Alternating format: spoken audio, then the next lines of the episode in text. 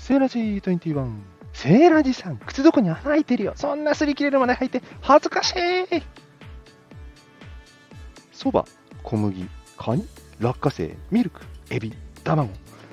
頭文字を取って、そこから見えた。恥ずかしい話ではありません。アレルギーの話でした。